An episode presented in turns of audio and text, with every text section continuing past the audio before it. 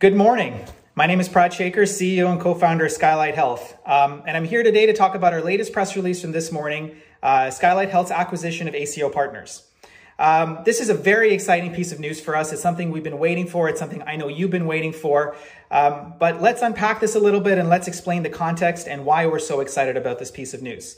Um, so for those of you who might be wondering, um, you know, let me kind of start off by saying uh, this announcement marks the first value-based contract for Skylight Health. So yes, this is a value-based care arrangement where starting January 2022, under the actual ACO, and we'll talk about that in a minute, this arrangement will now enable Skylight to participate in a value based care model um, led by CMS and their Medicare Shared Savings Program.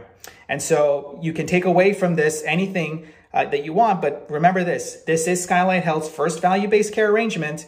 And as part of our model for growth, is really a fundamental part of our story now of how we'll be driving growth in this sector. So let's begin by talking about what an accountable care organization is. So an ACO is essentially um, an initiative and an organization model that was set up by CMS. CMS is the federal body in the US responsible for all healthcare funding. ACOs were designed to be able to help physicians realize the benefits in focusing on quality over volume. The way the ACO works through the Medicare Shared Savings Program is physicians who are able to contribute better quality outcomes and ultimately are able to help lower the cost of care are incentivized to benefit in the shared savings that they create. So let's say that you have 2,000 patients that generate $20 million in healthcare costs. And because you're able to create programs like after hours care, um, you're able to create programs like care coordination or diabetic care programs, and you're able to bring down this cost of care um, next year by 2 million. So let's say it costs 18 million instead of the 20 million it cost two years ago. Well, CMS turns around to the accountable care organization and says, as a result of you reducing healthcare costs by 2 million, we're going to give you a percentage of that savings. That is the Medicare Shared Savings Program. It applies to all traditional Medicare patients that are rostered and registered under that ACO, Medicare being anyone over the age of 65. And so this is a very direct contract that stipulates and outlines how a physician group or how an ACO is ultimately going to get remunerated for their efforts in creating cost benefits for the overall healthcare system. And so the way to look at this with Skylight is um, over the last year, we've been acquiring um, over eight different clinical organizations. And through these organizations, we've acquired at scale a number of Medicare patients we reach at minimum the threshold here that the ACO requires, which is 5,000 Medicare patients to qualify as an ACO. So now having at minimum scale, the way to think about this is any patient that is under the Skylight Health Network will automatically be under the ACO because these physicians that are employed by Skylight Health will be registered under our new ACO. We are now one single entity, one consolidated organization under the ACO framework.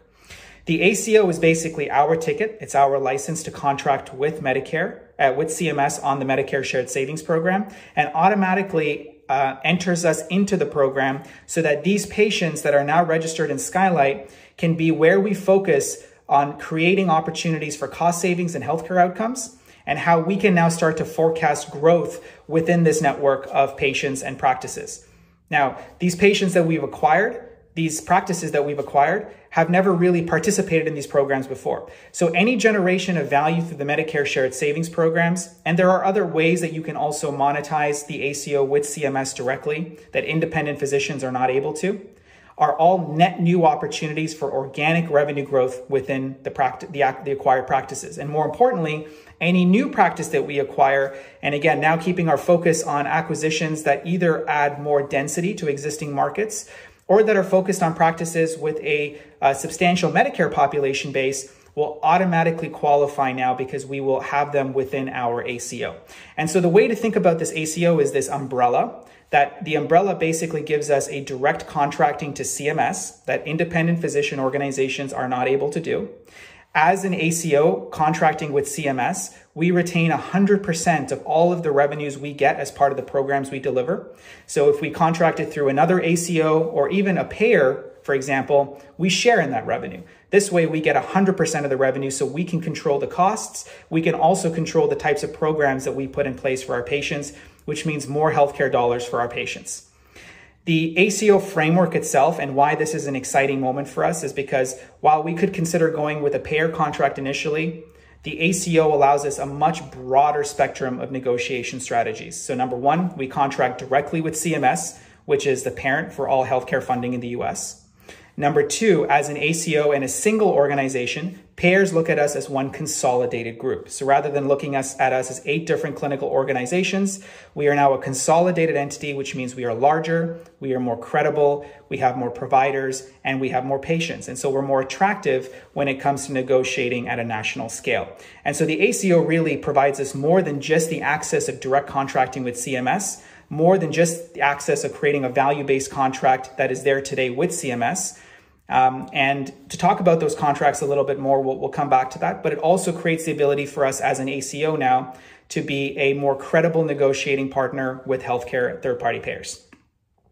Uh, the ACO doesn't preclude us from working with third party payers. And in fact, that is something we are very interested in doing because other managed care programs like Medicare Advantage, um, and managed Medicaid are all programs that we intend to participate in. But this is certainly the foundational place to start having the ACO enables us participation in those programs. But like I said, the Medicare Shared Savings Program is a defined set of payments. It's a defined set of metrics that we are now entitled to participate in starting in January 2022.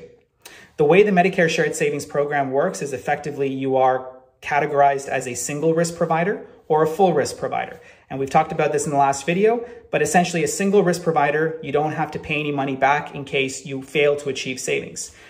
The benefit in a full risk model is a higher shared savings. So you can get up to 75% of shared savings in a full risk model. In a single sided risk model, it's up to 40%.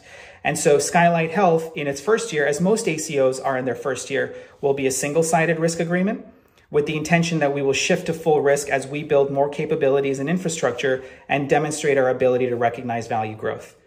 And so the two levers for growth here for Skylight to ultimately think about what this means in the model for growing is number one, more Medicare patients.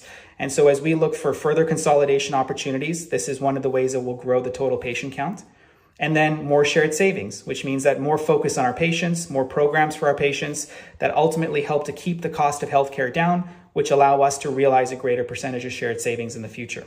And so, very much in terms of what Skylight Health's model is in shifting fee for service practices to value based care, this is a uh, foundational contract that allows us to make the shift.